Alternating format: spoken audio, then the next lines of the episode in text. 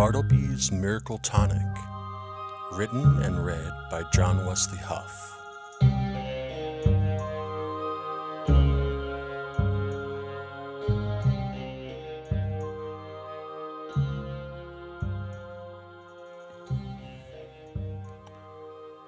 Creak, creak, creak, creak, clack, creak, creak. I listened for this sound. I listened with my whole body. Do you know that sort of listening where you try to open yourself wide as if trying to summon some other senses beyond the ones that are failing you? I clutched the rope with all my might, its coarse, twined strands digging into the flesh of my hands, biting with every lurch and twist. I held on for dear life and wish my hands were calloused again. Ahead, somewhere, was Bartleby's wagon. Brown dust stung my eyes, impossibly thick. I could not see the end of my arms, though of course I could feel them. I could not see the wagon, though I could hear it. I tried to conjure the picture of it in my mind, as though it might make it easier to follow. I was so afraid, so afraid I'd be lost to the dust. I imagined the wheels, cracked red paint flaking from the split wood of the spokes. Crick, crick, crick, clack, crick. The rhythm of them was comforting, as was the discordant sound where the forward left wheel rim had been broken and hastily mended. I tasted the dust, grit and earth in my mouth. I spat it out, but only succeeded in swallowing more. Concentrate on the wagon, I told myself. I imagined it not as it is, but as it must have been long before I first saw it. Bold colors blazing, apple red and evergreen, ornate swirls and decorations. On the center of each side, inscribed in grand letters upon a swirling yellow painted banner, Bartleby's Miracle Tonic. I was crying now, involuntarily. Dispassionate tears flowed from my reddened eyes. Such tears always feel strange, as if someone else were crying them. Wet and trickling and mixing with the dust to form rivers of brown sludge on my face, products of basic physical reactions to the foreign agents in my eyes. You're still alive back there, my boy? Bartleby's voice called out from the brown mass before me. There was no real concern in his voice, but then I expected none. I did not call out, nor attempted any sort of response, already struggling with the taste of the storm in my mouth. Bartleby did not bother to ask again. After what seemed like hours of struggling through the dust storm, it was over. I coughed and spat and rinsed my eyes out with the canteen. Now don't you go wasting that water, boy. You'll wish you had it for long. I eyed him miserably. He laughed his nasty, phlegmy laugh before taking a deep swig of his own canteen. It was not filled with water, but rather liquids of a harsher temperament. Why couldn't we have just stopped? I spat on the ground, and the spittle was brown and rough. Stop till the storm blew over. Timing, my boy, is everything. Now be a good lad and try to get some of the dust off the old wagon. Yes, sir, I said. I must have let my reluctance creep into my voice too much. Now, don't you go acting like that. You're the one who wanted to come along with me, remember? Now get to it.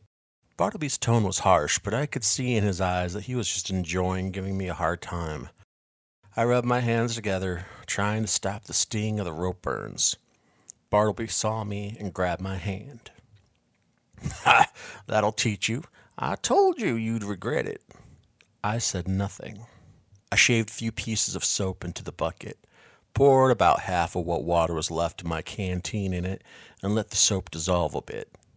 I grabbed the old scrubbing brush, its bristles barely clinging to its bone handle. It might have been an expensive horse grooming brush ages ago, and got to work. I was worried about scrubbing the decaying paint off the old thing, but only a few flakes relented. I took the opportunity to scrub my arms and face in the soapy water. Finally, I was done, and the effort hardly seemed worth it. The old box was clean, but it still looked faded and worn. The once brilliant reds and greens were now sun faded pink browns and limes. The yellow of the banners had faded nearly to white, the words obscured. Bartleby emerged from behind the wagon in full regalia. He traded his usual drab cotton shirt and brown slacks for his entertaining outfit. It had probably been expensive at some point a black suit with tails faded to gray and splotches by the sun, and a dandy top hat set at an angle. His undershirt was yellowed and wrinkled. Only one part of his attire looked right his cane. It was a bright, polished silver. Ornate decorations of claws and fangs swirled around a blood red ruby on its very top. I'd looked at it once in the dead of night while Bartleby slept. I remember staring at the ruby, getting lost in the glint of the moonlight, splintering through the ruby's facets. I'd been mesmerized and absently wondered how much it was worth. Why can't we get a respectable looking operation, Bartleby? And what, may I ask, do you have in mind? Well, I hesitated, already anticipating his reaction. Maybe something like Otto Danzing has. He flew into a rage. His face trembled, veins popping in his forehead, his long, stringy white hair flailed about as he shook his head in fury. I knew it was coming, and in fact, I sort of enjoyed pushing his buttons. Otto Danzing, he spat and shook his fist in the air. That pompous preening over Danzing. You want us to be more like Danzing. Danzing is an idiot. He got his velvet cloak and his gold and his dancing curls. the problem with Danzing is he looks too expensive. You're going to pull off half your customer base looking like that. We'd run into the great Otto Danzing about two weeks back. It was an unusual occurrence, as Hobbleston, the city we'd earmarked to sell our wares, was larger than we were used to. It was also a great deal smaller than the cities that Danzing played. He did have quite an act. His box wagon had a frame of what at least looked like gold, with red velvet curtains for walls. When it was time for the show, the sides of the wagon swung out. Two gorgeous women, decked out in exotic, near transparent veils and flowing gowns, danced about as strange music filled the air. The townspeople's eyes were wide. A few of the mothers shielded the children's eyes, not sure of the appropriateness of the display. They needn't have worried. The dancers' outfits revealed nothing. I know. I looked.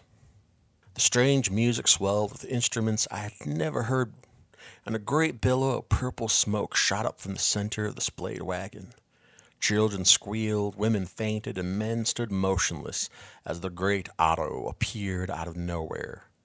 He had a long purple velvet cloak with a high collar, a bright white tunic, and frilly lace about his chin and sleeves. His brilliant blue eyes pierced your soul. That was an act. He offered his potions and his cures, performing simple illusions as the dancing girls made the sales. Finally, when all the money was collected, he took the collection buckets in his hand. He threw the change into the air, and the crowd held out their hands as the money shimmered down like rain upon them. I'll admit I was holding out my hand, too. Money is money, and they certainly weren't going to get it back from me. Of course, before it touched our hands, it disappeared. I asked Bartleby to explain the trick of it to me, but he refused. He doesn't deserve it, but we working men keep each other's secrets. I didn't believe him. I'd seen the way they talked to each other. Their body language told me everything I needed to know.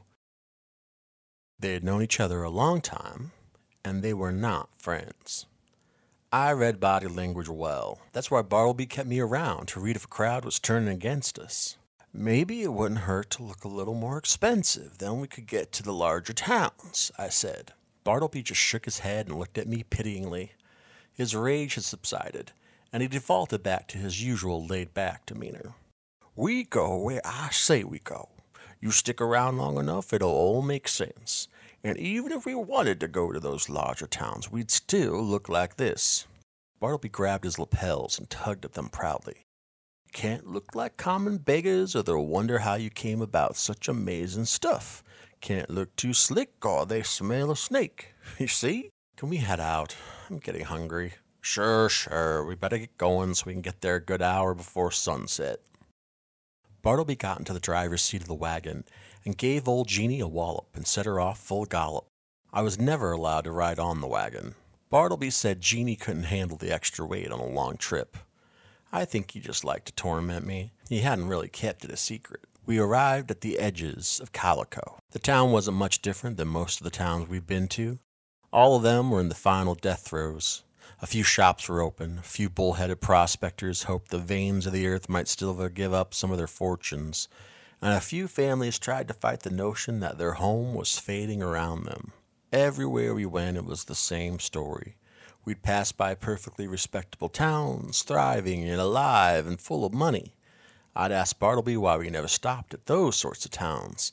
He'd just look at me with weary eyes like I was the dumbest thing in the desert short of a rock and explain. That's not where we go. Your boy Otto might go there, but not us. Think of it though. Going someplace with people who actually have two coins to rub together? Bah! Those people just keep on rubbing their coins. That's why they've got two of them. Besides, this isn't about money, it's about changing lives. I gave up trying to figure Bartleby after that. As we reached Calico, a tall, thin man whose balding head seemed incongruous with his youthful features walked towards us. He didn't need a badge to tell us he was the law. He had it all over him. All right, boys, he said in a fairly congenial tone. You can just turn the wagon right around. We don't need any magic dust, herbal remedies, or miracle tonic? Bartleby asked. He rested Jeanie's reins and hopped down from his perch or tonics, even miraculous ones, especially miraculous ones, said the lawman. Ah, you hear that, lad? He turned to me and looked at me as if he were a kindly uncle and I his obedient nephew. He only acted this way around others. He says this town doesn't have an interest in our wares. Oh, what a blessed town this must be then, free from disease, free from care. What a thriving metropolis. Bartleby got very loud at this point, his voice carrying across the distance to the town. The townspeople of Calico stopped and looked at the scene. Even if they couldn't hear Bartleby, they could see the wild gesticulations he was making while talking to the lawman. I had to smile. Bartleby was the flame, and the moths scurried to him in their faded dresses, their earth stained cottons, and their frayed suits. He had them. What's all this, then, Barry? A plump, red faced woman whose too tight corset pushed her already ample breasts up near her voluminous chin was the first to arrive. Miss Sherry, get back. All of you get back. This is none of your business. The lawman was very young, preternaturally balding or not, and his voice carried absolutely no weight with these people. I wondered how long he'd been the law. A few months, I guessed. Miss Sherry seemed to be the voice of the people. She was probably the local brothel owner, I decided, but then that might have just been wishful thinking. Maybe you should let us decide that, said an old miner, his face stained with dirt and his hand clutching a rusted pan. What's the man selling? Bartleby smiled. This was his cue. My good people, his voice boomed over the chatter of the crowd, instantly quieting it. I present to you Bartleby's Miracle Tonic, the finest tonic in the world and guaranteed to cure whatever ails you. Yes, sir, and yes, madam, and yes, you little one, this tonic is for you. My name Bartleby, and this tonic was mixed in the exotic apothecaries of the Orient to my specifications. Step up, step up. Who wants a bottle? Only ten cents, a mere ten cents. Oh, well, never mind. Escort him out then. Miss Sherry rolled her eyes and started to walk away, taking the crowd with her. Now, just wait one minute, my good lady. I know how you feel. Seen one snake oil salesman, seen 'em all, right? asked Bartleby. Right. Barry, use your gun if you have to, said Miss Sherry, who kept on walking, and Lawman Barry reached for his gun. Now, just wait. Bartleby had a small measure of panic in his voice. It was a tough crowd. Now, what if I were to show you a proper demonstration? You see, I got a secret for you. All the frauds and crooks that shuffle through your town, the swinehearts and the amazing Stephans and the grandiose Ottos, they don't got what I got. The crowd's interest seemed piqued again. I covered my mouth so they couldn't see the big dumb smile on it. I wasn't a very good straight man, really. The difference is mine works. Bartleby finished. Fine, a demonstration then. Who it'll be? The old miner said. Well, we need someone who's in shape most dire. Bartleby surveyed the crowds, looking up and down at the menagerie of pathetic faces that had assembled around him. Finally, he locked eyes with an older woman, her back hunched at nearly a 90 degree angle. As he called her forward, I remember the first time I sold with Bartleby. Do you want me in the crowd so you can call me up?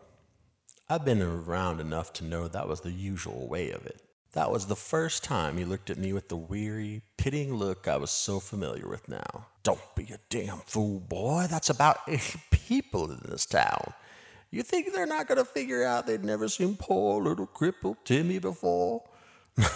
to make this work right, you got to pick someone who's been around forever.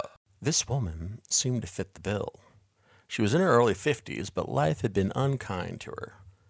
I found out in the days that followed, before we skipped town, that she was the widow Bannister. She'd come to Calico with her husband, her daughter, and her daughter's husband. All of them were gone now, taken by accidents or disease. She was the only one left, and she hobbled along the dirt streets of Calico with her old bent back, selling breads and other baked goods to earn her way. She'd been like that as long as anyone here had known her. Some said she was born that way. She was perfect for Bartleby's needs. Ah, my good woman, thank you, thank you for being such a willing participant. I promise the tonic's ingredients will cause you no harm, said Bartleby. I knew that this was, strictly speaking, true, but only strictly speaking. I don't see how I should care much. The widow Bannister gripped the smooth green bottle in her arthritis twisted hands. Her hand shook as she spilled a few drops of the tonic into her throat. I ran my tongue along the roof of my mouth, remembering the taste of the tonic. Bartleby forbade me to try it, saying I'd be sorry if I did, as a good merchant never sampled his own wares. The one time I had tasted it was by accident. The wagon's forward left wheel broke, sending a few bottles of tonic crashing into one another.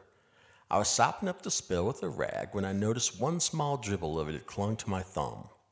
I sucked on my thumb, tasting the forbidden wetness of the tonic. It tasted sweet, thick, and impossible. The latter because I knew the ingredients that went into it. Oh my, the widow Bannister managed to utter before sitting down in the dirt and grime. Is she all right? Miss Sherry wondered aloud. If you poison this woman, the lawman Barry threatened. Calm yourselves down, just you wait, Bartleby said, watching with narrowed eyes as though he could see beyond the woman's skin. Maybe he could. It's all right. Don't none of you make a fuss. I feel. I feel. Her eyes grew wide as if she had just remembered something truly amazing. She got up with one great hop. She stood straight and tall and stretched her arms wide as though she were using them for the first time. She felt behind her at her lower back and looked happily from the crowd to Bartleby and back again. I can't believe it. How? She looked so much younger now, and she ran about in a happy jig. If I hadn't known better, I would have sworn she was working with us. The whole scene looked too fake. I've seen more convincing displays in the heat of the revival tents back home. The crowd looked at her in stunned silence for the briefest of an instant before turning to Bartleby. They called to him, plunged money into his face. He had them. I grabbed a crate of the tonic from the back of the wagon. I stood there, holding the small wooden crate. Bartleby handled all the transactions, trading bottles for money and giving change when needed in graceful, practiced motions. I never knew how he did it. I was already lost to who had purchased the tonic and who was waiting for it. There were about 30 people at the edge of town, more coming every minute, as people whooped for joy and excited children ran to spread the news. The lawman, Barry, just stood back and watched us with suspicious eyes. It was going to be a long afternoon that could stretch into the evening. I grew a bit restless. I eyed the bottles of tonic thirstily, but then I felt the pain in the palm of my hands from where the rope had burned and cracked them. I missed my calluses. They'd been hard won from years of labor. Then they were gone in an instant, in an errant lick of a finger. Bartleby Damon had been right. He usually was. The bastard. Night fell and the crowd dispersed. I hungrily ate some biscuits the newly slim, but amazingly barely less buxom, Miss Sherry had given to me. She gave me a wink and a smile when she handed them to me, and let her pinky finger caress my hand. I looked forward to Bartleby giving the go ahead to close shop so I could be on my own time. Our wagon was still in the same spot it had been when those lawmen stopped us, about thirty feet from the town limit proper. Bartleby stared out at the little town as people laughed and sang with joy, their earthly cares cleansed from them. I'd seen it all before. Old Widow Bannister, although that designation no longer fit her, danced all about the town, lost in a dream and humming a song I didn't recognize. Her long blonde hair shimmered in the moonlight, and I began to think unsavory thoughts about her. But then I remembered the crooked old groan she'd been hours before, and whatever lust had been building drained away. For the most part. I thought of Miss Sherry and wondered what sort of new tricks she might try in her new body. I wanted her to try them all on me. If only Bartleby would close shop. Still, he stared as though he was waiting for something. All right, all right. My patience got the best of me. No one's coming, surely. We'll hook them tomorrow, I said. I got up off the ground and wiped the grease from the biscuits onto my trousers. Shit, was all Bartleby said. I was about to protest, but thought better of it. I sat back down near the broken wheel of the old wagon when I spotted her. She was young, in her early twenties perhaps, with mousy brown hair bunched into two haphazard ponytails on either side of her head. She'd been standing behind a post that held up the canopy of an abandoned dentist office. She saw that we spied her and walked shyly towards us. After a few steps, she looked back to the town before chancing a few more steps. She was graceful in her own way, with deep brown eyes that looked almost black in the waning moon. Finally, she reached us. Uh, hello, sirs. I, have a request. I just wondered. Well, she looked at both of us, clearly mulling the benefits and negatives of a choice in her head. Finally, she looked at me with some suspicion, and then turned to Bartleby and asked, Mr. Bartleby, is it? Could I have a private word with you over there? No offense to you, sir. I didn't know what the wench was going on about, but I couldn't really have cared much anyway. She had that preening, soft look about her, though she might faint at the drop of a hat. I didn't care much for women like her. I liked women whose skin was a little more lived in. Why, of course, my lady, over this way. Cover your ears, boy, said Bartleby. I shot daggers into Bartleby's back as the woman whispered into his ear. I hate the way he made me feel like a child but I obeyed and cupped my hands over my ears. I thought strangely that it sounded a bit like the ocean, or what I imagined the ocean might sound like. There was something in Bartleby's tone that had a way of settling my more volatile passions. I saw Bartleby grab a bottle of tonic from the crate and give it to the young girl. She tried to pay, but he would hear none of it. She smiled appreciatively. Helen, what the hell are you doing out here? It was Barry, the lawman. Oh, Barry, give it up. The girl smiled at Bartleby and mouthed a thank you to him before running to her husband. It's all right. He didn't even charge. The lawman narrowed his eyes and gazed at us suspiciously. Oh, all right. It'll be good evidence if we find out this is some trick, Bartleby. Now you two close up shop. Miss Sherry will get you set up for the night.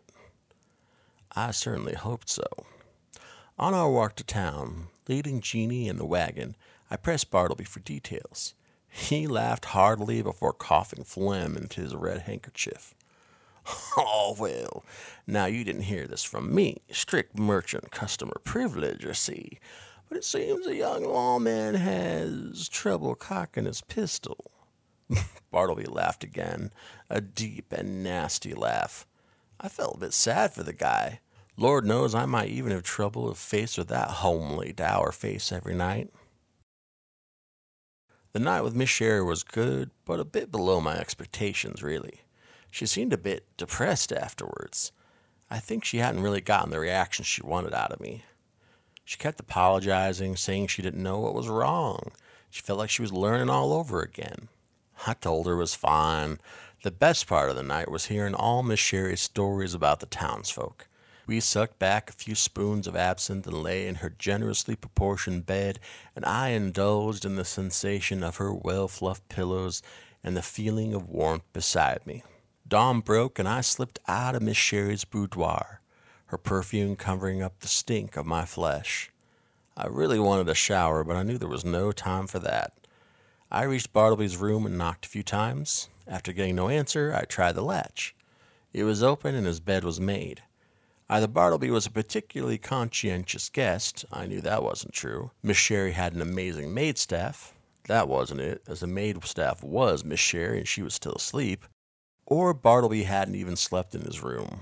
When I made it down to the wagon, Bartleby was already serving a stream of about twenty customers, a few of which were return visitors. Their diseases and deformities were all healed, of course.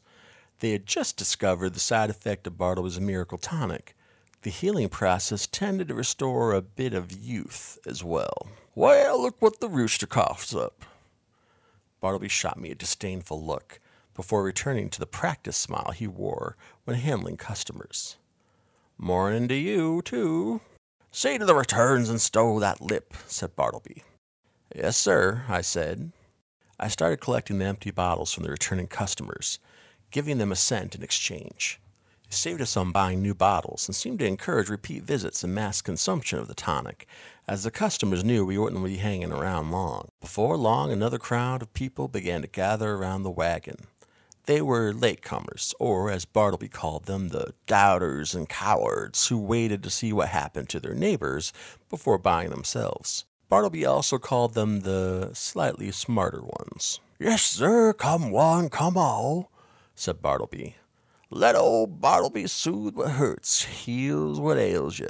Now you've seen your friends, your families, and your enemies all partake and benefit. Now do you want to be left out? No, sir, no, madam, so up and at 'em. It was interesting to watch. The repeat customers plopped down the used bottles, paid their nine cents, and drank the new bottle down in one gulp. Some even repeated the process right there.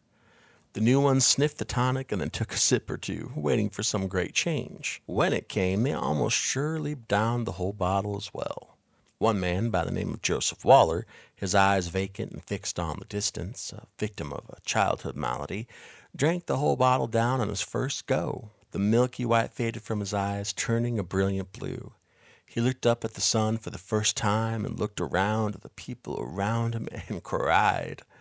Behind him in the distance, young Miss Bannister still danced about, twirling her dress and humming the same queer tune. I think she'd gone quite mad. I enjoyed a big lunch at Miss Sherry's. It was quite a spread biscuits, bacon gravy, eggs over easy, and fried hash browns. As I shoveled the food into my mouth, I briefly thought about what it'd be like to marry the woman. She'd surely make any man a fine wife, but she moved the food around on her plate miserably, and only ate a few bites. A bit of her old spark had left her, it seemed. Doing okay, Miss Sherry? I asked. That's not my name, you know, she said moodily. Oh? No, it just sounds good for an old whore running an old whorehouse. No, you're not. Eat your biscuits, she said curtly. Yes, ma'am, I said. I didn't need any dramatics. It didn't matter much anyway. Bartleby and I'd be off in a few days. Evelyn Crawfield, she said after a moment of blissful silence. What's that? I asked. My name, Evelyn Crawfield, is my name. Okay. I got up then. I was done with my lunch and it was getting pretty overwrought. Shame, really. She might have been worth marrying, Miss Sherry. Evelyn Crawfield, though, I didn't care much to know better. She hung herself that same night. There's one thing I regret about our stay in Calico, it's not saying one kind word to her. Bartleby just told me that's what I get for getting all mucked up in their affairs. Like I said, the bastard has an annoying habit of being right. The wind started changing on the third day in town. The discovery of slender, youthful, and very dead Miss Sherry swinging from the rafters of her brothel was just the beginning. The crowd grew larger than I'd ever seen it, at least a hundred and fifty people to be sure. It seemed like most of the town was there, and those who weren't there were probably being held by lawman Barry. There'd been a rash of thefts in town, money missing from the bank, purses stolen, and secretive stashes of cash disappearing. At least all of Barry's likely suspects were gathered in one place for him, empty green bottles in one hand and ten, twenty, or thirty cents in the other. The crowd shoved and jostled for a good position before the wagon. Children ran wild about town, some of their parents barely children now. Joseph Waller yelled at his wife, unaffected by the tears streaming down her face as she clutched their youngest child. You old hag, thought you had me fooled, did you? Thought you could pass yourself off to the crippled old blind guy, huh? The man asked. His blue eyes were icy. I don't want to see you or that horse faced thing you call our child again. Any other day, judging by what dear, departed Miss Sherry told me, the scene would have been cause for much gossip and commotion among the townsfolk. Now I was the only one listening. Or at least I thought I was until I caught Bartleby's eye. He asked me a silent question. I looked around at the crowd. Their faces, so recently filled with joy, were now showing the traces of advancing desperation. I nodded my head once. I think we're about to run out of stock, my boy, Bartleby whispered to me as he took a fresh crate of tonic from my hands. In reality, we had a half dozen crates left, of course. Time for the big push. I crept around the back of the wagon and slowly climbed into the driver's perch. I took the reins of old Jeannie and patted her hind haunches. Now, my good ladies and gentlemen, I want to thank you all for being such fine customers. So fine, in fact, you cleaned me and the boy out. A wave of panic and sorrow erupted in the crowd. No, no, I know it's a sad case indeed. It's clear how much you love this fine tonic. Have no fear. Though the ingredients are rare, I'll have a new batch mixed up by my friends in the Orient post haste. It'll be about six months or so, but I will return. The panic turned into wails of desperation. But I haven't had one bottle. I think those who haven't gotten a bottle yet should get one first, bellowed a portly man with thinning hair and a thin mustache. Why should we suffer because you didn't bother to get in on a good thing? Joseph Waller asked, to the agreement of most of the crowd. The crowd began to squabble amongst themselves, and Bartleby was about to make the big push. And Bartleby was about to make the big push when a sound pierced the air the sharp crack of a gunshot. I ducked behind the wagon, sure was an angry customer coming to claim any amount of tonic he wanted. Another gunshot followed, and Bartleby, who was not easy to spook, ducked along with the rest of the crowd. After a few seconds, when no further shots were heard, we all tried to gain some measure of composure. That's when we heard it. I'll never forget the sound. Never. Helen, the lawman's wife, let out a sharp wail. She screamed like the banshees of legend, streams of tears flooding from her face. She trembled as she walked into the town square, clutching a pistol in her hand. She stumbled before the crowd a moment, as if frozen in time. She looked up at us, with her deep brown eyes and mousy frayed hair blowing in the wind. I'm not sure what she wanted in that moment. I'll never know. She raised the pistol to her temple and shattered the contents of her small little head and sent them spilling out the other side. She slumped over onto the street, the red blood mixing with the dust and grime of the earth. Children screamed. Three women in the crowd, along with two of the men, fainted and crumpled into the dust as well. The crowd rushed to the woman and called for the doctor, but he was nowhere to be found. They stumbled around in mute silence. Joe Waller used his shirt to wrap Helen's fractured skull, futilely trying to stop the blood from spilling out any more. The tonic had been momentarily forgotten, and the townspeople tried to grasp what happened. A few minutes later, two of the men searched Helen and Barry's small apartment above the sheriff's office. They discovered the lawman Barry slumped over the young town doctor, their naked skin still glistening from their quickly halted exertions. They were entwined, and matching bullet holes burbled up the precious lifeblood from within them. The people of Calico wandered around the town, unable to grasp what was happening to them. Well, now, push or forever hold your push, I guess, Bartleby mumbled near me. Ladies and gentlemen, I know today has been a sad day, a horrible day for you all. I grabbed the reins of Jeannie tight. To that end, I wish to thank you for your patronage, even as we must depart your town. Bartleby grasped the rope at the back of the wagon and rested one foot on the flat standing plank at its rear.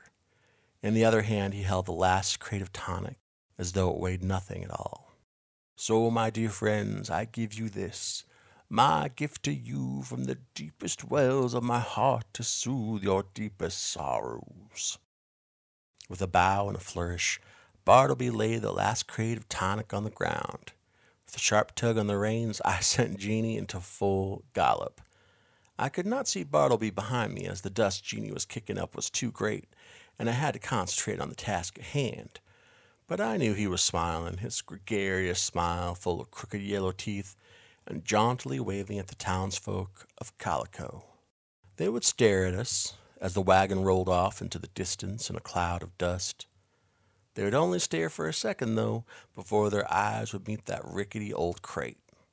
It would be filled with a dozen gleaming emerald bottles, each holding a few precious ounces of Bartleby's miracle tonic.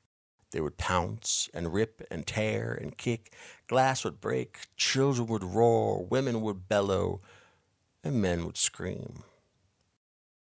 We rode on only for a short while before we rounded a hill and came upon a stream. Bartleby insisted we stop. I protested, fearing we were still too close to Calico. Have you not learned anything? None of those will be following us, Bartleby said, as he sat up on the driver's perch of the wagon and watched as I lugged the crates of empty green bottles to the stream and filled them. It was a slow, laborious process. I kept looking behind us and listening, but there was nothing to see and nothing to hear. As I finished filling the crate, I'd hand it up to Bartleby. He'd take a swig of his canteen to wet his mouth and get the juices flowing, draw his mouth up dramatically, running his tongue around the inside of his mouth. Finally, when it built up enough, he'd release a great wad of spit into each bottle and close it up with a cork. As I said, it was a long and laborious process.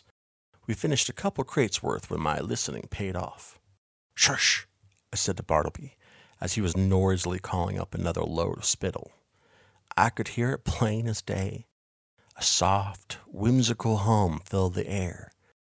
It was a song I did not know, but it was a song I had heard before. The formerly old Widow Bannister, naked as the day she was born and covered with smears of blood, emerged from behind the hill. She smiled at us sweetly and flung her blood encrusted blonde hair about her as she danced. She sang and hummed and whispered. I tried not to notice the delicate swivel of her hips, the delicious bounce of her breasts, or the rather magical way her nipples pointed in random directions away from her body. She saw me looking at her. And she laughed at me and passed by me. She danced and shibbied up to Bartleby, who, for the first time I'd ever seen, seemed genuinely surprised. Oh, my dear Mr. Bartleby, she sang in a soft trill. We're not all fools, oh no, we're not. We're not all fools, my dear Mr. Bartleby. She stopped next to him and brought her face mere inches away from his. Peekaboo, I see you. I see you. There was a moment of silence between them. I see you. She laughed and thrust herself away from him. She danced merrily away from us then, beyond the bend of the hill and off into the desert, away from Calico. and towards the shifting horizon. We stared at her until she danced with the heat distorted air itself and disappeared. I looked at Bartleby with wide eyes, but he just smiled and shrugged his shoulders. I guess even he could be wrong sometimes. The bastard.